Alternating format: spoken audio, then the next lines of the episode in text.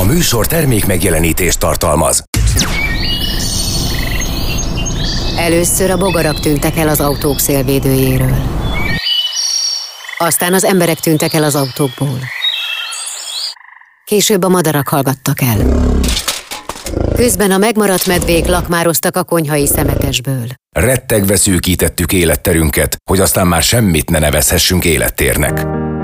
Ha nem erre a filmre vett jegyet, hallgassa az ÉRDFM száz egy három zöld magazinját. Minden hétfőn délután kettőtől Ölvedi Rékával az ÉRDFM száz egy hármon. Zöldövezet. Gondolkodjon globálisan, cselekedjen lokálisan. Üdvözlet a Zöldövezetben, ha hétfőn, illetve ha az ismétlésekkor csütörtökön és ha vasárnap hallgatnak minket, valamint podcast formájában bármikor és bárhol. Ölvedi Réka vagyok. Ma is globálisan gondolkodunk és helyi cselekvésre ösztönzünk, hogy érten továbbra is jó, sőt, egyre jobb legyen élni. Hát a fűtési szezon kellős közepén vagyunk már, így december-január környékén, viszont azt gondolom, hogy soha nem késő egy picit ránézni, egy picit módosítani, vagy mondjuk jövő szezonra már valamifélét változtatni és előre tekinteni, hogy az pénztárca, illetve környezetkímélőbb legyen. A dupla vé dupla vé ef Magyarország kiadott egy fűtési kisokost, és készített hozzá egy incsiklandó videót is, ami csak pár perces. Erről beszélgetünk Harmat Ádámmal, a dupla vé dupla vé ef Magyarország éghajlatvédelmi programvezetőjével.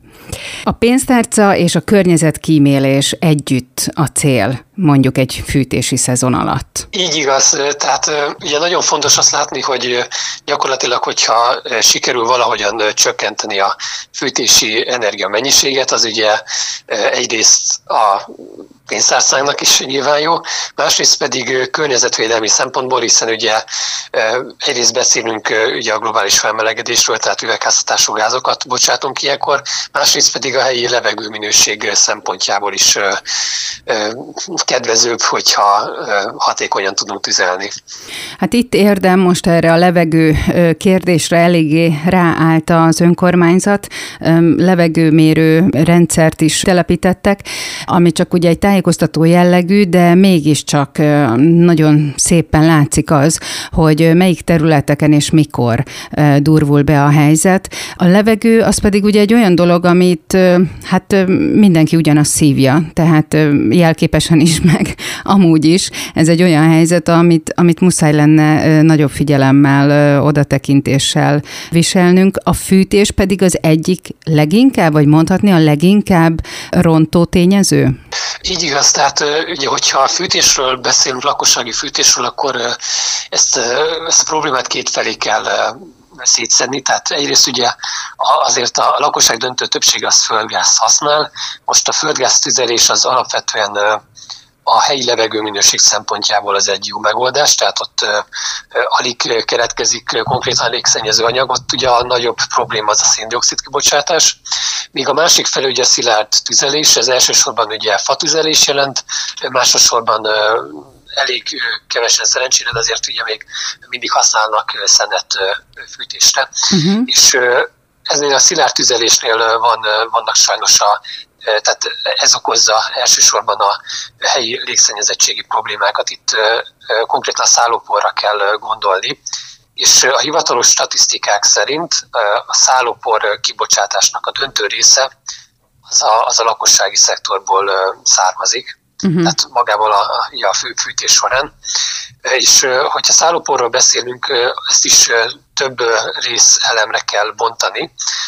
Vannak a tíz mikrométernél kisebb szállópor részecskék, és vannak olyanok, amik még ennél is kisebbek, amik kettő egész öt mikrométer. Most azt kell tudni, hogy a tíz mikrométer is annyira pici, hogy egy hajszál átmérőjének is a, nagyjából a tized része. Tehát ugye azért hívjuk ezt szállópornak, mert ezek lebegnek a levegőbe.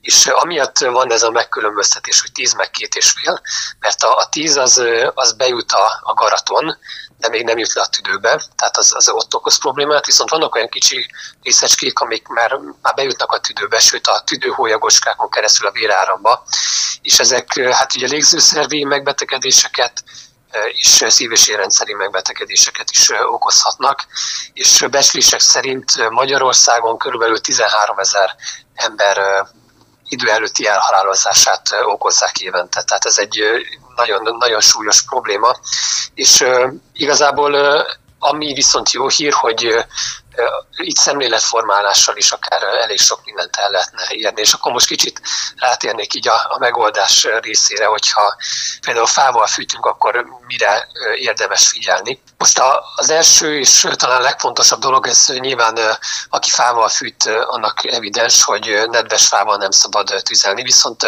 a nedves fa alatt azt értjük, hogy egy fának azért jó másfél évig száradnia kell, hogy kellően száraz legyen.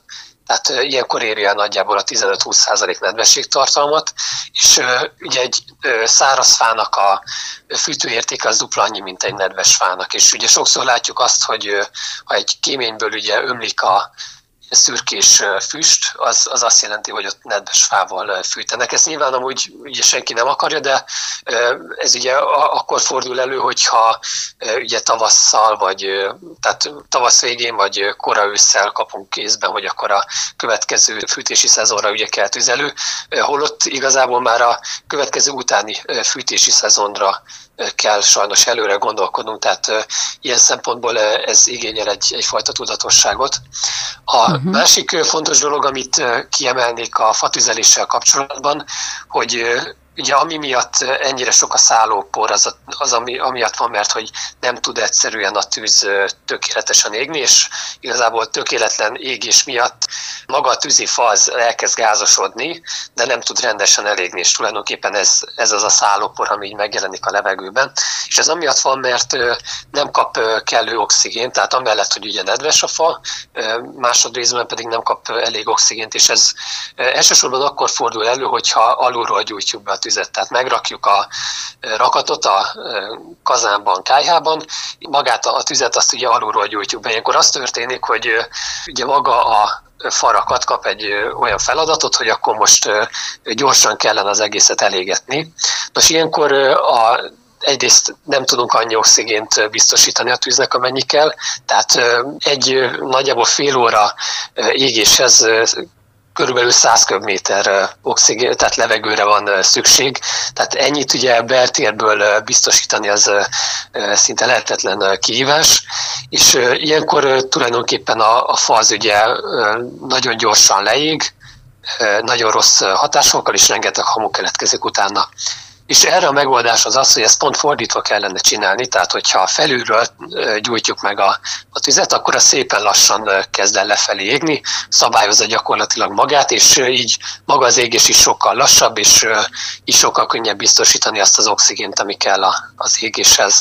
És hát a, a harmadik fontos dolog, amit elmondanék, de ez is szerencsére azért ugye evidens szokott lenni, hogy megfelelő tüzelő anyagot használni, tehát például ugye kezelt fát, butorlapot, o es bé lapot, ezek nem számítanak tűzifának, ugye ez, ez igazából hulladék, teli van ragasztóval, aminek az égetés aztán rákeltő anyagokat bocsát a légkörben, és ez ráadásul ugye illegális tevékenység is, tehát törvény is tiltja.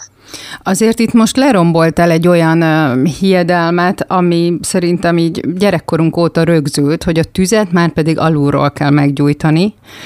Hogyha most egy tábortűzre vagy bármilyenre emlékszem, mindig alulról kezdtük el a, a gyújtást, de akkor ez alapvetően már egy nagy hiba, és ezzel de már egy csomó hiba, mindent lehet. Sokkal egyszerűbb alulról begyújtani, tehát ennek hát van egy igen. ilyen gyakorlati oka, de, de amúgy a, a hatékony útja ennek az, hogyha ez felülről történik. Innen folytatjuk a beszélgetést Harmat Ádámmal, a dupla vé dupla vé ef Magyarország éghajlatvédelmi programvezetőjével. Ez a Zöldövezet, az ÉRDFM száz egy három zöld magazinja Ölvedi Rékával. Folytatjuk a beszélgetést Harmat Ádámmal, a dupla vé dupla vé ef Magyarország éghajlatvédelmi programvezetőjével, ugyanis a dupla vé dupla vé ef Magyarország kiadott egy fűtési kisokost, és ezzel kapcsolatban megjelent egy kis videó is.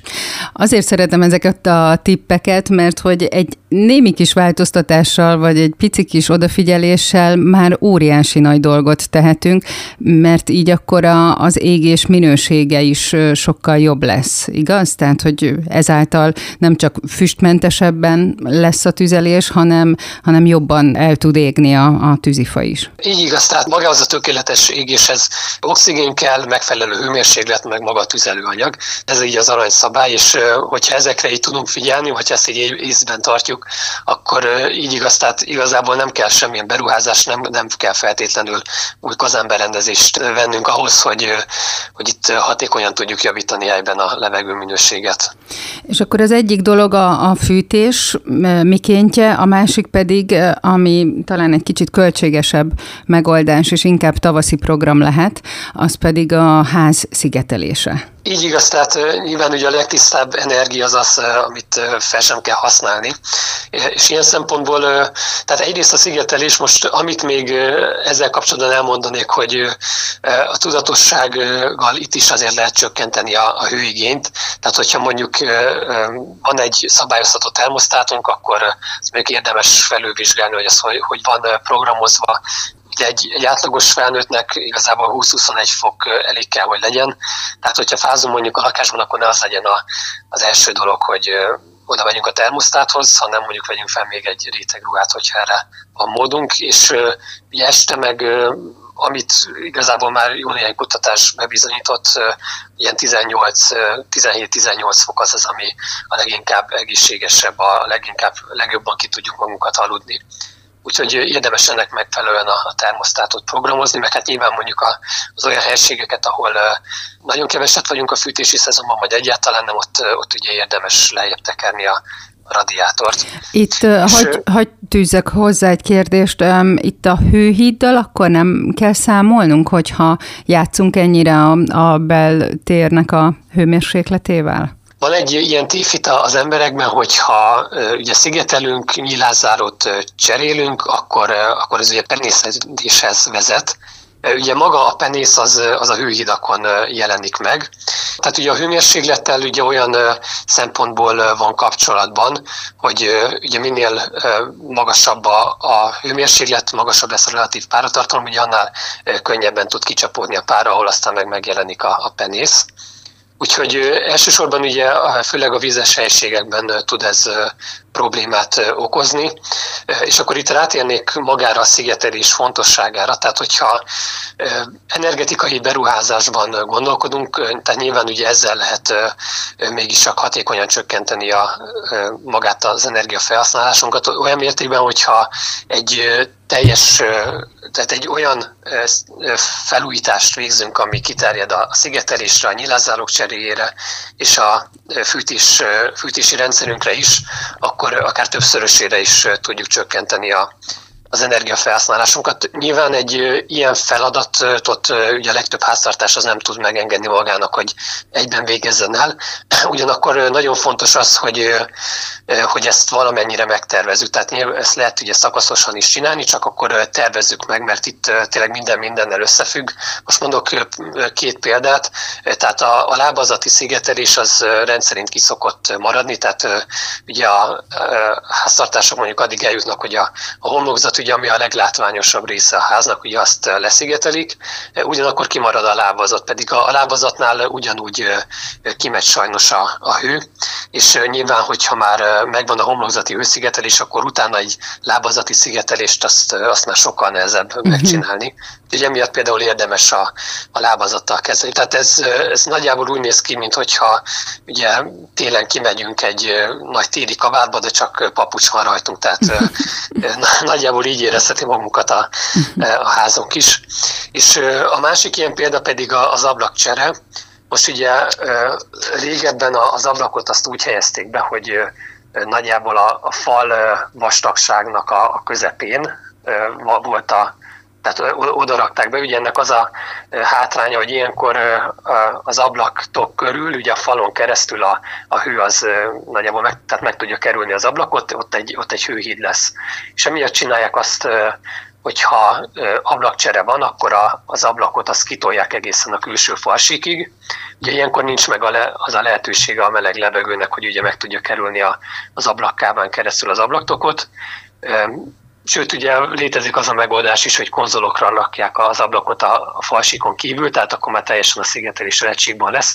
De nyilván ugye ez is egy olyan dolog, hogyha már megvan a külső homlokzati szigetelés, akkor azt ugye ott csúnya szót aztán szét kell barmolni ahhoz, hogy ezt ugye teljesen ki tudjuk hozni a falsékig az új ablakot, úgyhogy emiatt ezt az egész, hogyha már gondolkodunk ilyenekben, akkor ezt érdemes így előre, előre elgondolni, vagy előre eltervezni, és hát nyilván ez ugye azért szakember bevonását is igényli.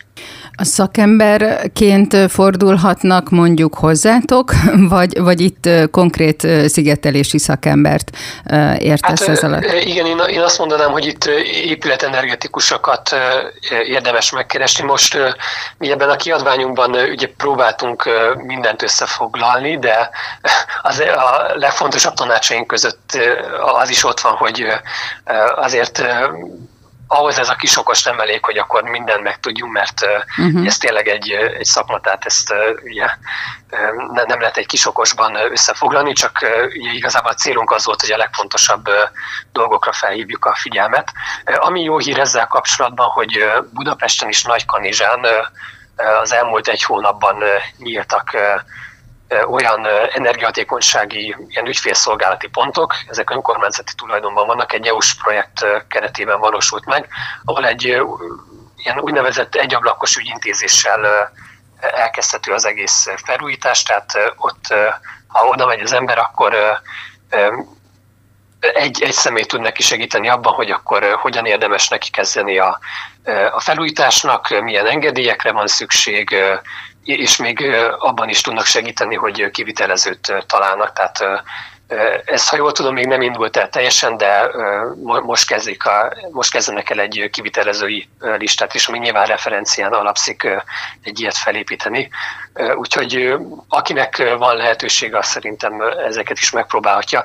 Ezeket Renault-pontoknak hívják, tehát így rá lehet keresni az interneten. Hát meg ez a kisokos egy támpont is lehet, hiszen ahány ház annyi szokás, ugye mondjuk ezt más esetben is.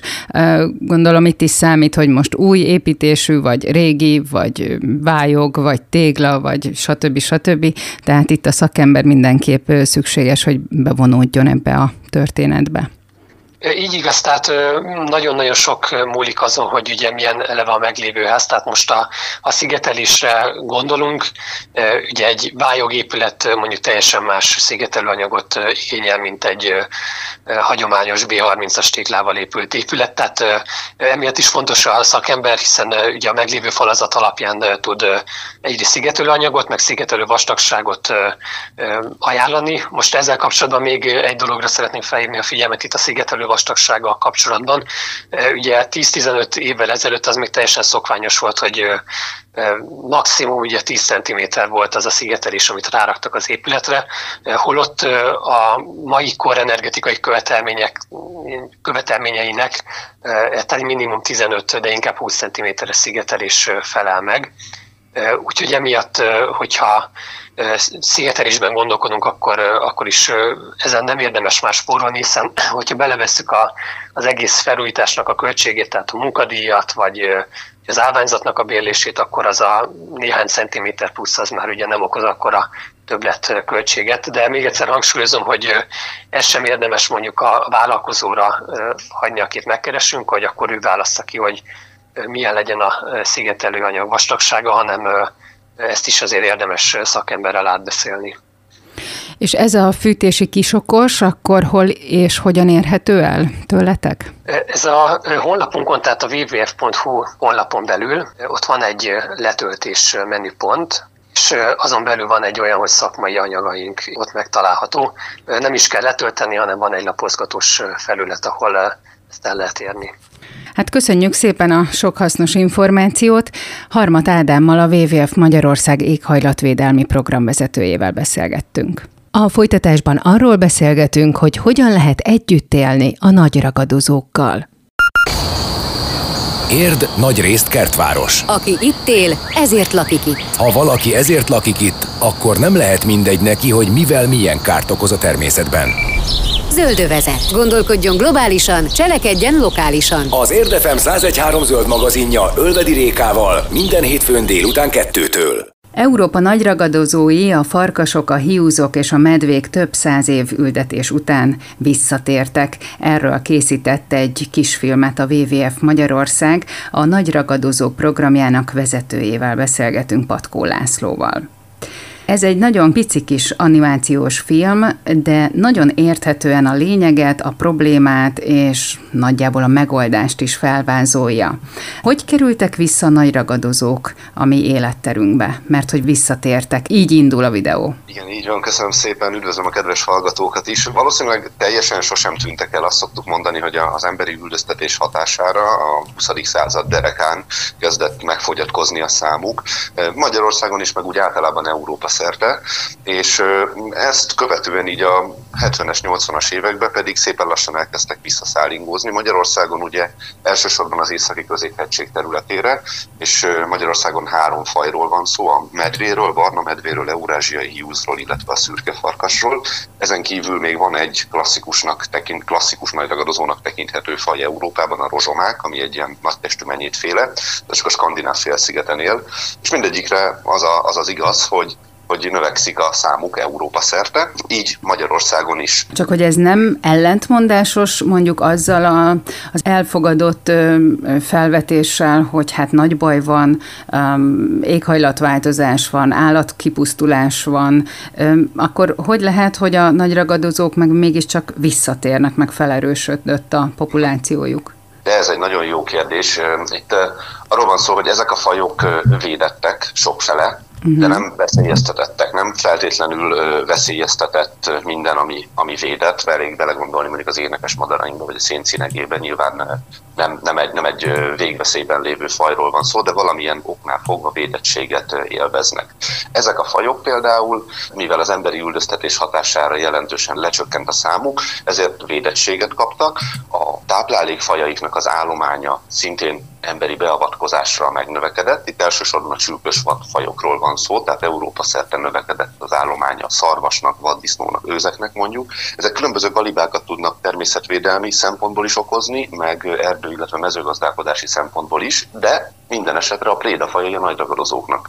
És ahol van táplálék, ott meg fog jelenni a ragadozó is, és időben kicsit eltolva követi a préda fajok populáció növekedését, a predátor, a zsákmányoló fajnak a populáció növekedése.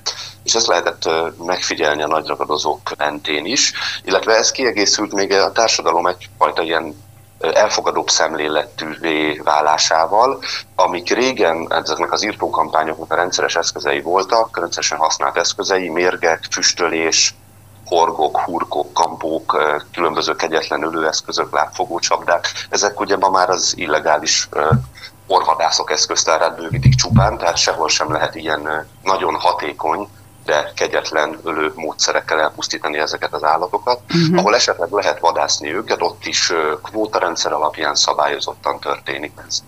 Uh-huh. Ezeknek az összeges hatása az volt, hogy növekedett, növekedtek ezek a fajok.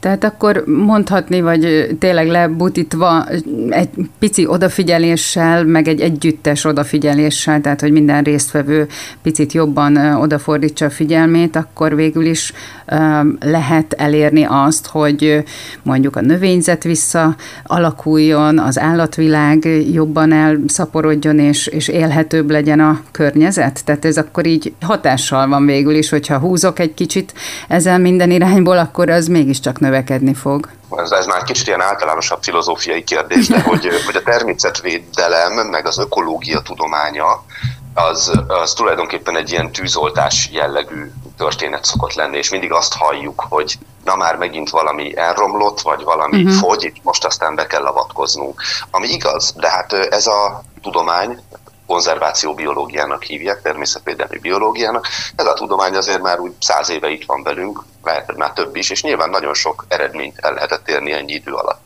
Az egy ilyen kommunikációs paklövés, hogy nem tudjuk annyira jól kommunikálni a pozitív eredményeket, és mindig uh-huh. csak a vészmadarakként vannak föltüntetve a természetvédők, de természetesen voltak jó eredmények is, és a nagy ragadozók visszatelepülése is egy ilyen történet, ami egyébként egy ilyen érdekcsoportok együttműködésével, ahogy a kis videóban is említettük, valósulhatott meg, még akkor is, hogyha nem biztos, hogy ez egy ilyen globális koordinált cselekvés volt, de hát tulajdonképpen a kutatók azért bebizonyították azt, hogy nagyon fontos szerepe van a nagy ragadozóknak, fentről lefele tudnak szabályozni ökoszisztémákat, a vadgazdálkodók munkája által, vagy segítsége által a prédafajok állománya megnövekedett, az erdőgazdálkodás, szintén a kutatásokra alapozott erdőgazdálkodás az nagyon sok helyen természetszerűbb irányba váltott át, úgyhogy a az élőhelyek megfelelőbbek lettek, a prédának és a predátornak is. Az emberek elfogadóbb szemléletet tanúsítottak, a természetvédelmi szakemberek meg olyan nemzetközi jogszabályokat emeltek be, ami védettséget nyújtott bizonyos fajoknak, és hát ez a, ez a, ebből a nagy katyvaszból történt az, hogy na lám-lám, eredményeket értünk el, és bizony nagy ragadozók is jobban vannak, mint száz évvel ezelőtt voltak. Hm. Viszont ez nem mindenkinek jó hír. Itt Érden is elég sokszor felkapott téma az, hogy hát egy kis vaddisznócsorda becsörtetett az udvarra, rókát találtak, ráadásul valószínű, hogy veszett, vagy valamilyen betegség hordozója. Tehát, hogy így az emberek így a lakott területen, ami ugyebár, ez megint egy filozófiai kérdés lehet, ugye a lakott terület egyre jobban kiszorítja a természetes élőhelyet, itt Érdre is jellemző ez, hogy ami korábban pár éve, pár tíz éve még abszolút vad volt, az most már ugye abszolút hivatalosan is belterület, lakott terület. Tehát, hogy, hogy itt is a mi közelségünkben is megjelenik ez a probléma, hogy ember és állat együttélése, és ezt is nagyon szépen megmutatja a videó, hogy persze ragadhatja a haszonállatokat, meg megnehezítheti a, az együttélést vagy a munkánkat, de hogy mégiscsak azért ez jó, hogy ez így történik. Mit tudsz nekünk itt az érdi helyzetre mondani, támpontot, segítséget, kapaszkodót, hogy az itt élők is így érezzék ezt, hogy ez így rendben van? Hát először is azt, hogy nem feltétlenül van rendben. Tehát, hogy semmi baj nincs azzal, hogyha valaki azt érzi, hogy a szénszínegét még szeretné a hátsó kertjébe, de a barna medvét már nem. Tehát, hogy ez azért egy normális dolog. Nem kell emiatt rosszul érezni magát az embernek, hogy most nem tudja eléggé szeretni azokat a fajokat, amik valami galibát okoznak neki, egy róka megdésmálja a baromfit, vagy a vaddisznó föltúrja a kertet. Ezek ellen egyértelműen védekezni kell, az értékeinket meg kell óvni, ugyanúgy, ahogy a nagy ragadozó ellen is lehet védekezni. Konkrétan kettő nagyon jó eszköz van Magyarországon, ami gyakorlatban van, a villanypásztor, több soros, öt-hat soros, kilencven-százhúsz centi magas villanypásztorrendszerek, illetve nagytestű őrkutyák, például kubaszok alkalmazása uh-huh. az, ami, ami nullára tudja redukálni a kárt, de ugye ez sem egy varázspálcaszerű megoldás, hiszen az állattartás technológiában egyfajta váltást jelent, uh-huh. eddig nem volt villanypásztor, akkor most már oda kell figyelni arra, hogy hogy működik egyáltalán egy ilyen rendszer, pénzt kell belefektetni, a füvet vágni kell alatta, vagy nyírni, vagy legeltetni kell, illetve a nagytestű őrkutyának ugye állatorvosi költségei vannak, táplálni kell az állatot. Tehát, hogy ez mindenképp egyfajta váltás, de a, a, a, amit szerintem, hogyha az, ha az érdieknek kell valamit mondanom, ahol ugye nincsenek nagy ragadozók, de más élőlények vannak, amik bosszúságot okozhatnak,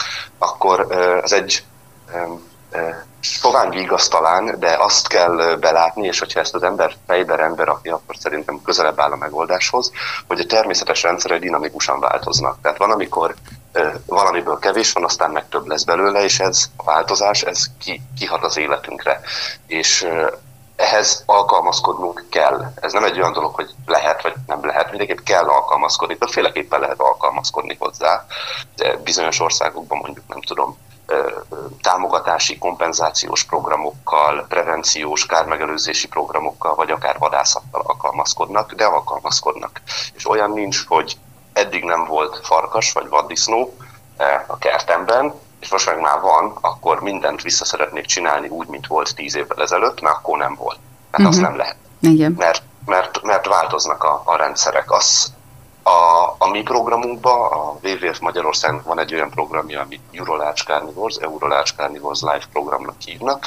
Nekünk itt az volt az elsődleges célunk ebben az e, Európai Unió által támogatott programban, hogy összehívjunk különbözően gondolkozó és különböző értékrendet képviselő érdekcsoportokat, vadászokat, állattartókat, nemzeti parkos szakembereket, civileket, és együtt próbáljunk megoldást keresni lokálisan bizonyos problémákra. Uh-huh. E, és ez az, ahogy a természetvédelemnek, az legyen az akár Érden, vagy Afrikában, vagy Ázsiában, így, így kell gondolkoznia szerintem, így érdemes gondolkozni, hogy a helyi közösségek bevonásával érnek el eredményeket. Innen folytatjuk a beszélgetést Patkó Lászlóval, a dupla vé dupla vé ef Magyarország nagy ragadozók programjának vezetőjével. Ez a Zöldövezet, az ÉRDFM száz tizenhárom zöld magazinja Ölvedi Rékával. Folytatjuk a beszélgetésünket Patkó Lászlóval, a dupla vé dupla vé ef Magyarország nagy ragadozók programjának vezetőjével, ugyanis készült egy kis film, az Együttélés a nagy ragadozókkal címmel, és már a címéből adódik, hogy az együttélés a nagy ragadozókkal és egyéb vadállatokkal igenis lehetséges. Most itt van ez a videó, ami elkészült, három perc, tehát hogy azt gondolom, hogy mindenki életébe beleférhet. Nem tudom, mikor került ki, mert annak nem látom épp az adatát, viszont azt látom, hogy négyszáznegyvenkilencen, négyszázötvenen nézték meg, és húsz lájkot kapott. Hogy van megelégedve a dupla vé dupla vé ef Magyarország ezzel a statisztikával? Na hát pár napja került ki, talán egy hete került ki ez ah, az anyag. Akkor azért jó, jó arány talán.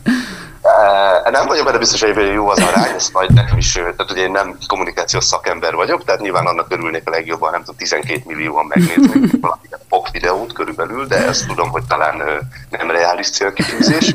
Ezt, a, ezt az anyagot a kétszázharmincöt produkciós iroda készítette ezzel a EuroLargeCarnivores nevű programnak a keretén belül, és körülbelül mondom, egy hete van kint, és még nem osztottuk meg túl sok helyen, de el szeretnénk juttatni a nemzeti parkokhoz, más civil szervezetekhez is több helyre, hogy, hogy továbbosztható legyen, illetve hirdetjük ugye a Facebookon is, hogy minél több emberhez eljusson. Szeretném, hogy ez a, ez a szám fölmenjen. Úgy próbáltunk, úgy próbáltuk még több emberhez eljuttatni, hogy nemrég egy blogger influencerrel készítettünk egy félórás anyagot a farkasok visszatelepedéséről a Bükkfensíkon, és ő is fogja még egy kicsit reklámozni ezt a videót azért a négyszázötven ezer követői között.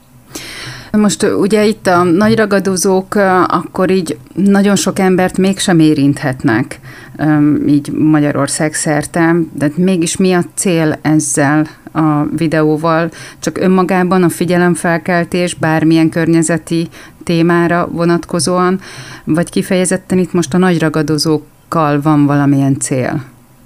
Kettős, kettős cél van. Az egyik cél az, hogy A, a, arról, arról tudjanak, mert hogy azt mondta ugye, hogy nem érintenek sok embert ezek a kérdések. Most még lehet, hogy nem, de évek múlva fognak, mert azt látjuk, hogy ahol megjelentek ezek az állatok, ott az állomány növekedésük is megkezdődik. Ez Magyarországon még gyerekcipőbe jár, de mondjuk Franciaországba, vagy nyugati alpokba, Olaszországba, vagy akár Németországra gondolunk, a lengyel határtól kb. húsz-huszonöt évvel ezelőtt jelentek meg a farkasok, és most már több százas nagyságrendben vannak jelen, és a rendszernek valamilyen úton, módon alkalmazkodnia kell a farkas jelenlétéhez.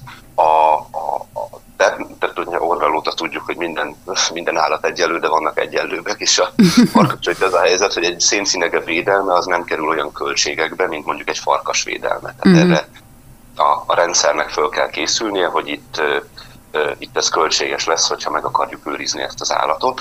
Ez az egyik cél, hogy azért az emberek tudjanak arról, hogy vannak nagy ragadozók, és ezek természetes úton megjelentek, teljesen normális dolog, és a jövőben valószínűleg több lesz, ez az egyik. A másik cél pedig, ami a videó végén hangzik el, hogy hogy együttműködésre sarkaljuk a, a különböző érdekcsoportokat, akik, akik sok esetben ellentétes értékekkel rendelkeznek, vagy más jellegű értékekkel rendelkeznek, mint mi.